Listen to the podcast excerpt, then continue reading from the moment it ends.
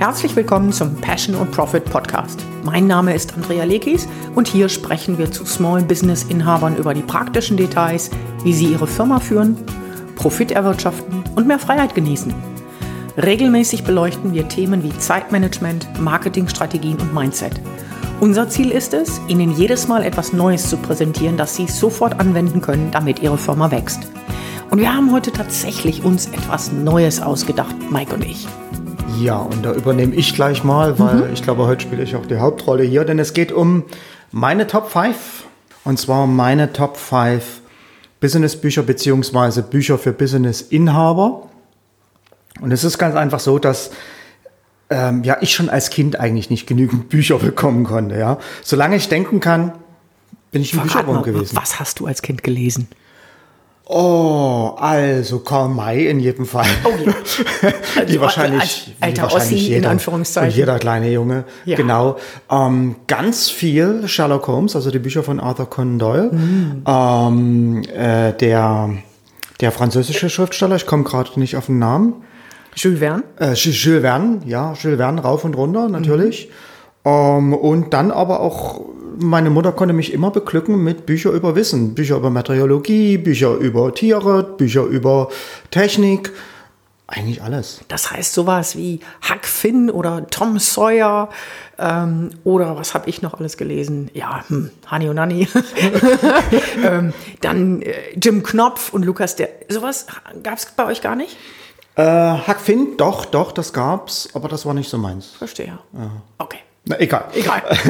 ja, also solange ich denken kann, war ich ein Bücherwurm und eigentlich vergeht auch heute keine Woche, wo ich mir nicht irgendwie ein Buch kaufe, wenngleich das heutzutage natürlich vermehrt über ein Kindle ist oder, oder aufs mhm. Kindle ist. Ja. ja. Und ähm, es ist aber auch so, dass Bücher bei uns einen entscheidenden Anteil an unserem Business-Erfolg haben. Denn ich habe zwar Betriebswirtschaft studiert und man sollte meinen, das sind die besten Voraussetzungen, um Business zu führen. Äh, als Solo-Inhaber, not so much. Mhm. Es hilft ein bisschen, aber das wirkliche Wissen, was uns vorangebracht hat, das habe ich aus Büchern. Und in diesem Podcast stelle ich meine Top 5 vor. Wobei äh, ich hier das ein bisschen präzisieren muss, weil es sind nicht meine overall Top 5 Business Bücher, sondern es sind so fünf Kirschen herausgepickt, weil das nämlich ganz besondere Bücher sind. Das sind Bücher, die wenn man das Wissen beherzigt, wenn man das Wissen umsetzt, helfen, sehr, sehr schnell eine Veränderung zu erzielen in der jeweiligen Sache. Okay, also ich, ich würde sowas, also so Hebel zu haben, die genau, dann wirklich was. Genau, genau. Mhm. Und der gemeinsame Nenner aller dieser, äh, dieser fünf Bücher ist es, dass die Herangehensweise an das jeweilige Thema so ganz anders ist, als die meisten Menschen, auch meisten Autoren an diese Themen herangehen. Und ich hoffe, ich habe da schon ein bisschen neugierig gemacht. Und ähm, wenn du magst, spring mal rein. Spring rein. Ich bin gespannt, ob ich deine Bücher kenne. Okay, das äh, erste Buch, womit ich beginnen möchte, ist etwas trockenerer Natur. Und zwar ist das das Buch Work the System mm. von Sam Carpenter. Mhm. Äh, Work the System, da dreht sich alles rum, wie der Name schon sagt, um Systeme im Business. Das heißt, wie kann ich hingehen und äh, mein Business eine Struktur verleihen, so dass es in vielen Bereichen entweder ganz von selbst läuft oder ich zumindest nicht jedes Mal von mhm. vorn das Rad wieder erfinden muss. Und äh, diese Betrachtungsweise dabei erinnert schon ein bisschen auch an das, was wir in Deutschland kennen unter der äh, DIN ISO 9001, diese ähm, Qualitätsrichtlinien, ja, nur auf eine ganz andere Art und Weise äh, wird das dort betrachtet. Viel, viel auch unterhaltsamer, viel praxistauglicher, viel zugänglicher. Was aus dem, was, was mir also aus dem Buch hängen geblieben ist, nicht Systeme aufsetzen um der Systeme willen. Darf ich was dazu ergänzen? Ja. Ich kann mich noch erinnern, das Thema Systeme beschäftigt uns ja jetzt schon seit oh, sieben Jahren. Ja. Roundabout. Und ich weiß, dass ich darauf aufmerksam geworden bin in, bei jemandem, die gesagt hat, als wir die und die Systeme angefangen haben umzusetzen, hat sich unser Umsatz innerhalb von einem Jahr verdoppelt. Das ist immer was, wo ich drauf abfahre. Ich habe aber lange, lange gebraucht, um zu verstehen und auch zu implementieren. Und auch nachdem wir das Buch gelesen haben und dann angefangen haben zu implementieren, was das im Kern eigentlich macht. Und ich vermute, dass fast jeder Business-Inhaber, egal ob mit Mitarbeitern oder ohne, wobei mit Mitarbeitern ist es fast noch wichtiger, Systeme zu haben ähm, als ohne, ähm, vielleicht ein bisschen die Augen rollt bei diesem Thema Systeme und vor allen Dingen dann auch noch DIN und sich womöglich sagt, das ist für meine Firma überdimensioniert. Und deshalb würde ich dich bitten, du hast aus einem Coaching mir ein Beispiel erzählt von jemandem, einem aktuellen Coaching-Klienten, du musst ja den Namen nicht sagen, der angefangen hat, etwas ein bisschen die ersten Schritte bei Systemen zu gehen. Du, ich sehe gerade, du weißt, wen ich meine. Ein bisschen die ersten Schritte bei Systemen nur, nur zu gehen und hat schon einen gewaltigen Erfolg äh, dabei erzielt. Magst du das kurz erzählen? Ja, ja. Und zwar, weil das ist so ein schönes, konkretes Beispiel. Ja, ja. Ich nenne das Beispiel gleich, weil ich finde das sehr, sehr interessant. Aber was, was mir so hängen geblieben ist von dem Buch, das wollte ich noch sagen, mhm. ist, ähm, dass sich die komplette Sichtweise ändert. Ja, plötzlich entdeckt man überall Systeme. Mhm. Die Art, wie ich äh, mir einen Kaffee mache, kann ich als System betrachten. Die Art, wie ich die äh, Rolle Klopapier, gerade in diesen Zeiten ja ganz besonders wichtig, wie, die Art, wie ich sparsam benutze, die Art, wie ich die Rolle Klopapier austausche, ist ein System. Ja, und ähm, man bekommt so ein bisschen Systemblick auf die Welt und das hilft enorm. Und in besagtem Fall ist es ganz einfach so, dass eine äh, Mitarbeiterin Mitarbeiterin in den Schwangerschaftsurlaub gegangen ist, jetzt, und ähm, dort man sich überlegt hat, okay, wie können wir dieses Arbeitspensum dennoch irgendwie auffangen? Ja, die Wahl ist natürlich, eine Ersatzkraft einzustellen für die Zeit, ähm, mit allen Risiken, wo man nicht weiß, ob diejenige, die jetzt in mhm. Schwangerschaftsurlaub ist, danach wiederkommt oder nicht. Was Zeit kostet auch alles, ne? Ja, genau, genau, genau. Oder sich ans einfach hinzusetzen und zu schauen, was können wir verbessern, was können wir optimieren. Und ähm, das wurde hier sehr, sehr konsequent gemacht, mit dem Ergebnis, dass plötzlich zwei Leute die Arbeit von vormals drei Leuten machen und nicht nur das mit erheblich weniger Zeitaufwand, als insgesamt vorher drei Leute gebraucht haben. Und wir sprechen von einer Vollzeitkraft, die ausgefallen ist. Ne? Also keine Teilzeitkraft. Ja, das ist eine Vollzeitkraft, ja. die hier ausgefallen ist. Und bei ja. einer kleinen Firma also nicht 20 Mitarbeiter, sondern, wie du gerade gesagt hast, in, alle zusammen sind drei Mitarbeiter. Ja, ja, ganz genau, ganz genau. Und während, während vorher noch so ein Ziel im Raum stand wie 300.000 Euro Jahresumsatz, bewegt sich jetzt plötzlich das Ziel nach oben durch das Handling auf 500.000 Euro Jahresumsatz. Ja, weil plötzlich klar geworden ist, wenn ich an einer Stelle anfange, das zu machen, was bedeutet das für meine Firma, wenn ich das konsequent mache? Ja, ja, ja. Und äh, das, das, das Schöne hier ist auch, dass plötzlich klar geworden ist, dass äh, um, diese, um diese Ziele zu erreichen, muss ich nicht 5000 Dinge tun, ich muss nicht 5000 Akquisewege aufmachen, ich muss nicht das machen und muss nicht das machen, sondern ich muss mich einfach auf diese eine Sache zu kon konzentrieren. Ja? ja. Wie kann ich das, was reinkommt, besser abhandeln, besser optimieren?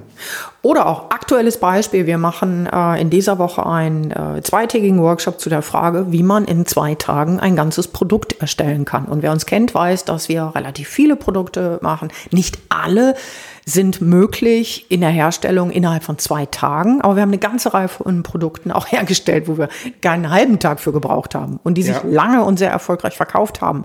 Das ist möglich durch Systeme. Das ja. nur als, als Hinweis, ähm, wer womöglich jetzt denkt, ja, was bringt mir das denn? Ja, ein erhebliches Maß an Produktivität, aber nicht in dem Sinne, dass ich plötzlich einfach nur schneller arbeite, sondern schlauer arbeite. Genau. Und ich würde ganz kurz die drei entscheidenden Schritte nehmen, in denen mhm. es im Carbon davor geht. Das erste ist, das äh, Strategic Objective festzusetzen. Also das ist quasi die Vision, das große Ziel, das Warum, wohin möchte ich. Mhm. Ja. Der zweite Schritt ist es, Operating Principles zu bestimmen. Das heißt Prinzipien, nach denen ich agiere, immer wieder. Das sind quasi Entscheidungsgrundlagen. Mhm. Warum tun wir die Dinge und wie tun wir die Dinge?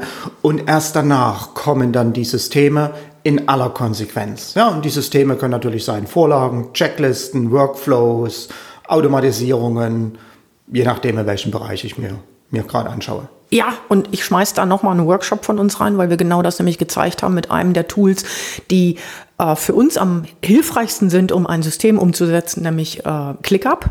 Ja. Ähm, ich, ich verlinke das gerne in den Show Notes. Das ist ein Tool, das für uns zum ersten Mal wirklich die ganze Problematik gelöst hat, wie wir denn Systeme flächendeckend für unsere Firma umsetzen, ohne dass wir dabei, ich sage mal so gerne, Doktorarbeiten machen.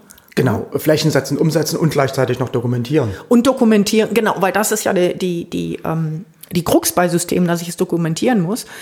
Plus, wir arbeiten auch mit mehreren Mitarbeitern dort gemeinsam. Also dieser, dieses Schlagwort kommt von Collaborative Working oder Collaborative Work, also gemeinsamer Team Collaboration. Team Collaboration funktioniert damit wunderbar. Ja. Okay, also das ist für mich eigentlich als Business-Inhaber ein Muss, wenn ich äh, mehr erreichen will im Business, ohne mehr, mehr, immer mehr nur, immer nur mehr zu arbeiten. So. Du, ich merke gerade, wir sollten mal einen Workshop zum Thema Systeme machen. Ja, ja, ja, schreibe ich mir gleich für dazu. Workshop Systeme. Go ahead. Okay. Und ähm, das zweite Buch, was ich vorstellen möchte, äh, ist ein Buch, das kennen meines Erachtens nach sogar schon viele, löst immer so ein paar Kontroversen aus. Und zwar ist das The Now Habit von Neil Fury.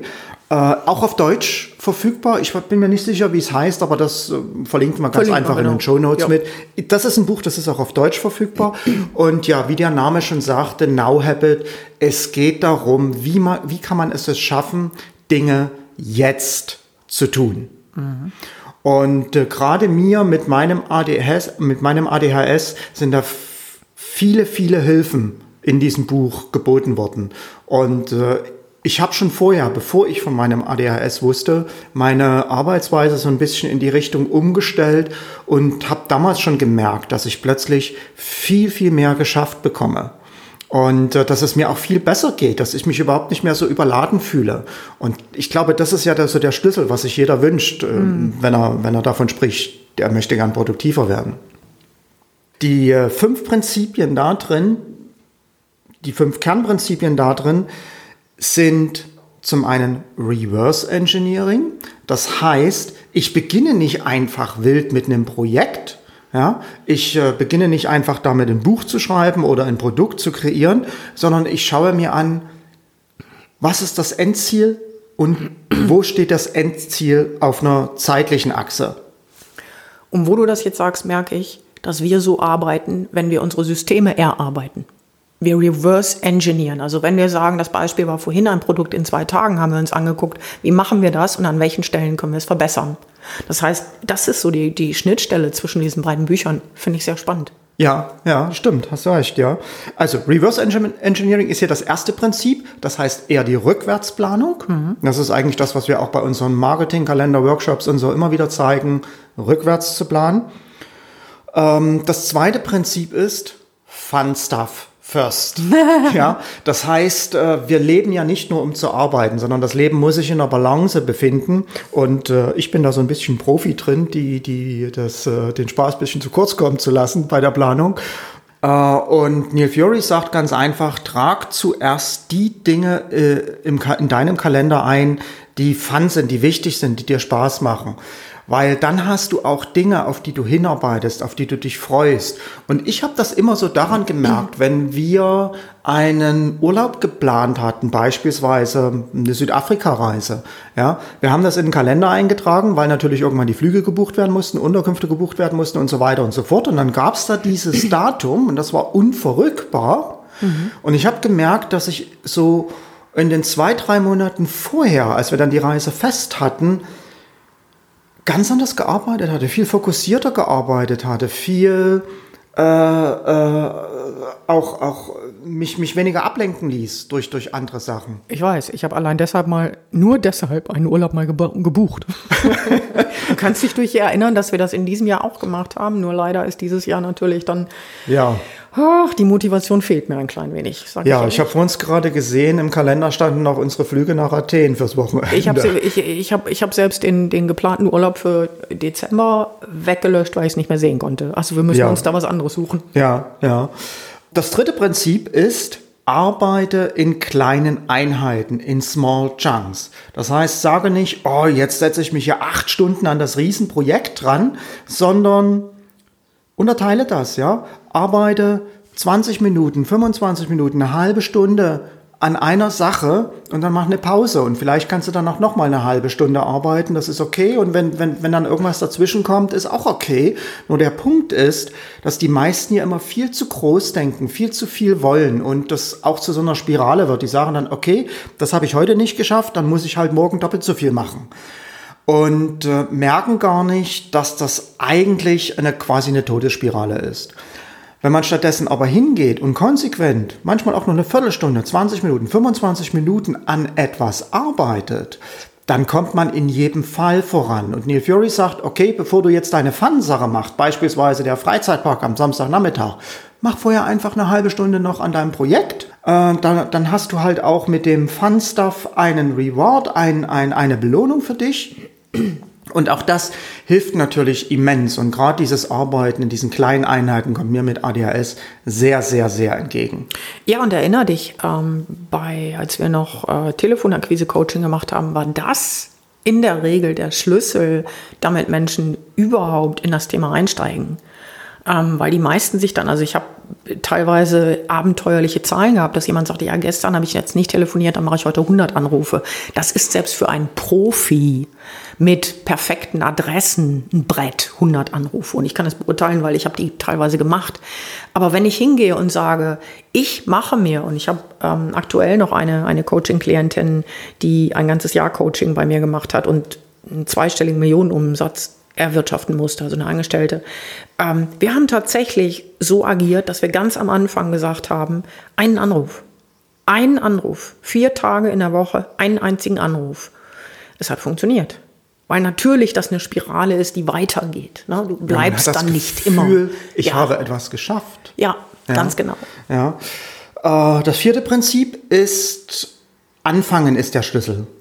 Die meisten machen immer, setzen sich eine Aufgabe mit dem Ziel, diese Aufgabe fertigzustellen und merken gar nicht, dass sie sich dabei schon wieder immens unter Druck setzen. Aber mir ist eine Metapher aus dem Buch so im Kopf hängen geblieben. Auch die letzte Seite eines Buches, das ich schreibe, beginnt damit, dass ich diese letzte Seite anfange. Mhm. Und der Schlüssel ist hier, wenn ich immer wieder anfange mit einer Sache, dann ist das Beenden quasi immanent. Du kennst das Geheimnis erfolgreicher Schriftsteller, weshalb die so schnell und viel schreiben? Immer wieder anfangen? Von Stephen King wird behauptet, ich weiß nicht, ob das stimmt, dass er mitten im Satz aufgehört hat, wenn er abends den, äh, ich will nicht sagen Bleistift, aber den Computer an die Seite gestellt hat. Mitten im Satz du kannst dich erinnern, das ist der sogenannte Cliffhanger-Effekt, dass das ja. Gehirn dann natürlich dabei bleibt und will es beenden. Ich wollte damit ein bisschen klugscheißen und vor allen Dingen darauf hinweisen, dass es eine unheimliche Menge an, an, an Tricks gibt, wie ich mich auch selber dann ein bisschen mit Leichtigkeit zu etwas bewege, weil dieses ganze Thema mit, mit äh, Produktivität hat immer so ein bisschen den, den Beigeschmack von sich peitschen und knechten und sowas. Und das muss es gar nicht. Ja, und damit bin ich auch schon beim fünften Prinzip. Und Wunderbar. das ist hier äh, die Sprache bei Neil Fury. Hm. Mm, wir setzen uns an an unsere Aufgaben häufig mit einer inneren Kommunikation, die in die Richtung geht wie ich muss das jetzt fertigstellen mhm. oder ich sollte das jetzt machen. Und das sind aber Sprachmuster, die äh, äh, entweder schuldig, äh, in die Richtung Schuld gehen oder, oder irgendetwas anderes. Auf alle Fälle sind es negative Sprachmuster, denen wir uns instinktiv zuwider, den, denen wir uns instinktiv entgegenstellen, mhm. innerlich, mhm. oder äh, wo wir uns klein machen und dann schlecht fühlen bei der Aufgabe. Oder es erinnert uns an die Schulzeit. Oder es erinnert an die Schulzeit, genau. Und Neil Fury hilft hier, diese Sprachmuster zu entlarven und umzustellen äh, in die Richtung, wie ich entscheide mich jetzt dafür, mhm. mit dieser Aufgabe anzufangen für 20 Minuten. Und auch das ist für mich eine riesengroße Geschichte. Dieser Umgang mit sich selbst, diese Kommunikation mit sich selbst. Das, das sind so die fünf Prinzipien gewesen aus ähm, The Now Habit von Neil Fury. Das dritte Buch, Profit First, oh, von ja. Mike McCallowitz. Ja, yes. Äh, gibt's auch auf Deutsch, heißt genau so, Profit First, und ist für mich das Buch schlechthin, mit dem sich das jeder Unternehmer aus meiner Sicht einmal gelesen haben sollte und auch jeder, der sich, da, der dabei ist, sich selbstständig zu, mach, äh, zu machen, auch mindestens einmal gelesen haben sollte. Ähm, denn es werden dort eigentlich alle Prinzipien im Umgang mit Geld in einem Unternehmen behandelt, die man braucht. Mhm. Man weiß davon nicht alles über Kosten, Leistungsrechnung und Liquiditätsplanung und was weiß ich, aber man hat damit alles, was man braucht. Und ich sage ein bisschen ketzerisch, ich muss das auch nicht wissen, wenn ich genügend, Zeit, genügend Geld auf der Seite habe, um mal so eine Corona-Krise relativ entspannt überstehen zu können, oder? Ganz genau. Ähm, also ich persönlich finde es äh, schockierend, wenn ich sehe, wie viele Insolvenzen erwartet werden, wie, wie groß die Pleitewellen in verschiedenen Branchen sind in diesen Zeiten. Denn ähm, ich denke, es ist hier auch die Pflicht eines Unternehmers dafür zu sorgen, dass er mal drei bis sechs Monate überleben kann, ohne ohne dass irgendwelche Einnahmen da sind. Ja, weil ich werfe einfach nur mal in die Waagschale. Es kann auch passieren, dass man krank wird. Und ja. selbst wenn das nicht passiert, was natürlich um Gottes Willen, das wäre ganz fürchterlich, aber es kann auch sein, dass in der Familie mal irgendetwas ist, dass was mit dem Partner ist, dass man deshalb nicht ganz so viel arbeiten kann. Oder ähm, ich kann mich erinnern, ich hatte einen riesen, riesen Auftrag und dann hatte ich einen Fahrradunfall mit einem dreifachen Bänderriss.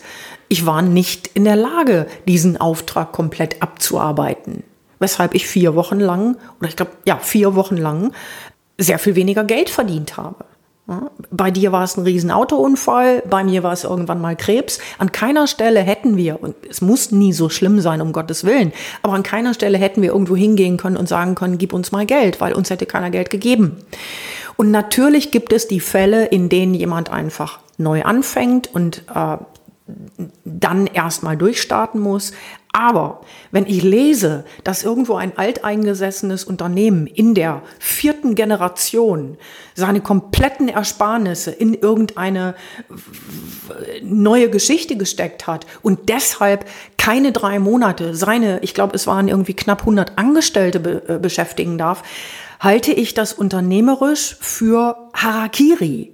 Und in der vierten Generation denke ich immer, Mensch, da muss jemand doch wissen, das kann er nicht tun. Ja. Und das sind im Prinzip die Prinzip, im Prinzip die Prinzipien. Well, ähm, das sind die Dinge, die mir auch anhand von Profit First nochmal wirklich, wirklich die Augen geöffnet haben. Ja, ja. Ich habe mal so schön den flapsigen Spruch gehört, die meisten Unternehmen sind eigentlich schon bankrott, sie wissen nur noch nicht wo. Ich erinnere mich, das kam doch mal von deiner Schwester, die äh, Bilanzbuchhalterin ist, oder? Ja, meine Schwester war jahrelang Bilanzbuchhalterin in einer, in einer äh, Wirtschaftsprüfungskanzlei und hat die Bilanzen von insolvenzen Unternehmen geführt. Und sie hat zu mir eigentlich immer gesagt, du weißt, 95 Prozent der Unternehmen, die ich auf dem Tisch habe, die müssten nicht in der Insolvenz sein, wenn die einfach nur ein bisschen besser mit ihren Finanzen umgegangen wären. Wir haben im, im Powerhouse einen Workshop darüber gemacht, wie man das aufsetzen kann, weil es nicht so schwer ist. Ja. ja? Ja, okay. Ähm, das Kernprinzip von Profit First ist das Parkinson'sche Gesetz. Ähm, die Dinge nehmen den, Raum, nehmen den Raum ein, den man ihnen gibt. Ja, Arbeit dehnt sich in dem Maße aus, wie ihr Zeit zur Verfügung gestellt wird. Mhm. Ähm, Mike Michalowitz bringt das äh, äh, schöne Beispiel einer Zahnpastatube. Zahnpastatube, ja, wenn die neu ist, dann tue ja. ich mir ganz viel Zahnpasta auf die Bürste. Mhm. Äh, wenn sie sich dem Ende nähert, dann wird es immer weniger. Und äh, das ist so das Kernprinzip. Im Prinzip steckt dahinter, ähm, nimm kleinere Teller für deine Ausgaben. Das heißt, beschränke dich in deinen Ausgaben. Er gibt dort auch genaue Prozentzahlen, wie man das machen kann. Aber äh, der Gedanke dahinter ist auch ganz logisch. Wenn ich es schaffe, mit 1000 Euro im Monat ein Unternehmen zu führen, dann schaffe ich es wahrscheinlich auch mit 950 Euro. Exakt. Ja, genau. Und diese 50 Euro, die kann ich hernehmen und mir, und das ist das zweite Prinzip, als Profit heraus rausnehmen. Ja, und das ist das, was zuerst passiert. Ich nehme mir den Profit raus. Und die meisten denken ja, dass der Profit steht am Ende. Ich muss erst alle meine Kosten abdecken und dann, was übrig bleibt, ist der Profit. Mike Michalowitz geht den anderen Weg, Profit First. Das heißt, er nimmt zuerst den Profit raus nach ganz bestimmten Zahlen, die in dem Buch auch erläutert werden. Ähm, sein System hilft auch noch, Versuchungen zu beseitigen. Das heißt, er führt äh, Konten ein, um Steuern an die Seite zu legen, um ja. Kosten an die Seite zu legen und äh, so dass man gar nicht in Versuchung gerät, Geld zu verwenden oder Geld auszugeben, was eigentlich einem gar nicht gehört. Ja. Ja? ja, was sowieso. Ich, kann, ich möchte eine Geschichte einwerfen. Vor einigen Jahren hat eine Freundin mir erzählt, ähm, ich habe lange Zeit in Münster gelebt und da gab es ein alteingesessenes Lokal und da hätte der Besitzer gewechselt und jetzt kannst du dir vorstellen, die wollen von denen haben 15.000 Euro Umsatzsteuer. Und das Erste, was ich gesagt habe, war, hey, dann haben die aber gut verdient. Super. Und meine Freundin sah das überhaupt nicht so, selbst Unternehmerin, sagte, ja, aber wie, wie, die haben es nicht. Dann habe ich gesagt, Mensch, du, wenn du so und so viel verdient hast, weißt du, du musst die Umsatzsteuer an die Seite legen, weil du musst sie bezahlen. Die gehört dir nicht. Ne? Es, ist, es ist nicht existent. Mhm. Ähm, und das ist eben ein großer Fehler, den viele machen, dass sie denken, dass die kompletten Beträge ihnen gehören. Und das hat nichts mit, mit Erwachsenem oder Unternehmertum zu tun. Ja, ja. Und äh, das, letzte, das letzte Prinzip aus dem Buch ist, dass sich rhythmisch um die Finanzen gekümmert wird. Mhm. Ja, Mike Michalowitz schlägt hier vor zweimal im Monat. Ich finde das persönlich zu wenig. Mhm. Äh, ich mache es zweimal in der Woche, damit fühle ich mich wohler. Haben, haben wir das bei uns ganz gut im Griff. Aber der Vorteil an diesem Rhythmus ist es, das wird in Profit First gar nicht so erwähnt, aber das ist eigentlich der Vorteil, der dabei noch herausspringt, so eine Art quasi positiver Nebeneffekt. Wenn ich jetzt dezidierte Zeiten habe, an denen ich mich explizit um mein Geld kümmere, dann muss ich mir in der Zeit dazwischen keine Gedanken mehr um Geld machen. Mhm. Weil ich weiß ja, was Sache ist. Ich muss nicht permanent ja. mir die Frage stellen, kann ich mir das leisten oder kann ich mir das nicht, nicht leisten. Ich weiß es. Ja, und diesen Aspekt finde ich so unendlich wichtig, weil ich sehe bei den allermeisten Unternehmern, dass sie zum Beispiel auch Investitionen eher nach dem ich will nicht sagen Zufallsprinzip, aber ein bisschen schon, weil ihnen läuft durch Zufall ein Angebot über den Weg, wo sie denken, dass das sinnvoll ist. Und dann überlegen sie natürlich und dann wird es gekauft. Aber viel sinnvoller wäre es, irgendwelche Investitionen, auch egal ob Technik, technischer Natur oder ähm, wissenstechnischer Natur, im Hinblick auf ein großes Ziel zu tätigen. Und nicht wenn ich im Tagesgeschäft so ein kleines bisschen im Tunnel bin, dann kommt Corona und ich agiere eher kopflos, was verständlich ist, weil das macht nun mal ein bisschen Angst. Da kann sich wahrscheinlich niemand von frei machen. Aber dann kann mir dieses System helfen, dass ich nicht am Ende eines Jahres da stehe und sage, naja, die weiß ich nicht, 3000 Euro oder 5000 Euro oder 10.000 Euro habe ich umsonst ausgegeben. Oder wie wir in unserem Business Coaching festgestellt haben, mehrere, die superklasse entweder Jahresumsätze von 120.000 hatten, dann haben wir aber festgestellt, dass das Ganze 150.000 gekostet hat. Hm, not so funny. Mhm. Ähm, eine Geschichte haben wir selbst erlebt, weil wir gesagt haben, wir halten uns jetzt wirklich ganz konsequent an Profit First. Und es kam eine Situation im letzten Jahr, wo wir festgestellt haben, dass zwar die Umsätze sehr, sehr zuf äh, zufriedenstellend waren, aber der Cashflow für einen Augenblick, weil wir halt einige Investitionen hatten, nicht so, oder äh, der Cashflow wurde knapp. Mhm. Jetzt hätten wir hingehen können und hätten sagen können, was soll's? Wir haben genug irgendwo auf den Konten, wir haben es dahin gelegt. Wir wollten aber das System durchsetzen. Wir wollten nicht sagen, ja, dann machen wir das jetzt mal anders. Und wir haben uns hingesetzt und überlegt. Und wir sind innerhalb von, du weißt jetzt genau, wovon ich spreche. Ich möchte nicht sagen, was wir da für eine Strategie gemacht haben. Das wird zu, äh, zu weit führen. Das wird zu weit führen. Aber ich weiß, dass allein durch die Tatsache, dass wir uns selbst begrenzt haben und gesagt haben, jetzt lass uns doch mal gucken, ob uns nicht was einfällt, als einfach nur an die Konten zu gehen. Und uns ist was eingefallen. Das hat mich eine E-Mail gekostet mit drei Sätzen und das Cashflow-Problem war gelöst. Ich mache keinen Witz. Ja, genau. Das ist nämlich der positive Nebeneffekt, mhm. dass man lernt anders zu denken, ja. dass man andere Entscheidungen ja. trifft. Denn der Grund, warum viele kein Geld haben, vielleicht sogar arm sind, ist nicht, dass es nicht genügend Geld für alle gibt, sondern der Grund ist die Entscheidungen, die falschen Entscheidungen, die getroffen werden, aus Angst heraus, aus Sorgen heraus. Und äh, ja, wenn ich das, wie gesagt, das Profit First anwende, dann lerne ich damit auch ganz schnell meine Sorgen im Griff zu haben und in Folge andere Entscheidungen zu treffen. Absolut. Denn der Punkt, an dem ich heute stehe, ist nicht das Resultat dessen, was ich heute getan habe, ja. sondern das ist das Resultat der Entscheidungen, die ich äh, letztes Jahr vor zwei Jahren oder so getroffen habe. Ja, und noch zusätzlich ist es so, dass es ja unendlich viel Spaß macht. Ähm, ich weiß noch, wir hatten die Lösung dann und ich war total stolz auf uns. Das wiederum hat Auswirkungen auf das ne, Selbstbewusstsein, auf das Mindset. Das ist eine Spirale, die nach oben geht. Okay, das war Profit First, das vierte Buch auf der Liste, äh, leider wieder nur auf Englisch verfügbar, ist aber relativ neu von, von Todd Herman, The Alter Ego Effekt. Ah, ja. Todd Herman ist, das muss man dazu sagen, Todd Herman kommt aus dem äh, Hochleistungssportbereich. Er hilft beispielsweise äh, Hochleistungsathleten, olympischen Athleten, Profisportlern mental dabei, ihre besten Leistungen abzurufen. Und er hat das schließlich auch übertragen auf das äh, Business. Und dahinter steckt etwas, das haben wir schon als Kinder getan.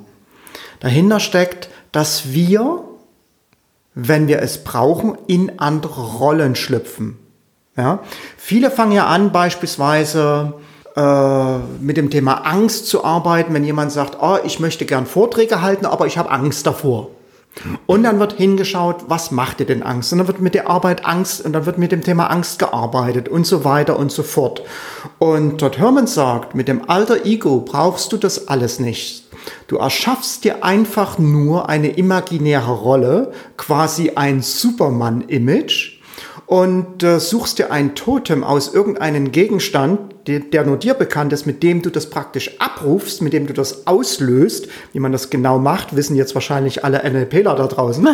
und dann schlüpfst du in diese Rolle hinein. Und er bringt viele, viele Beispiele aus dem Bereich Business, aus dem Bereich Sport, aus dem Bereich Entertainment von Leuten, die das sehr, sehr erfolgreich gemacht haben. Und ich habe das jetzt auch ein oder zweimal ausprobiert, gerade beim Thema Vorträge. Klappt hervorragend. Man stellt sich praktisch vor, man wäre jemand anderer, gestaltet diese Figur mit allen ihren Eigenschaften und schlüpft dann in die Rolle der Figur, quasi wie ein Schauspieler, wenn, wenn man diese Rolle braucht. Darf ich eine der Geschichten erzählen? Ja. Ich erinnere mich vor allen Dingen an die Geschichte von Beyoncé.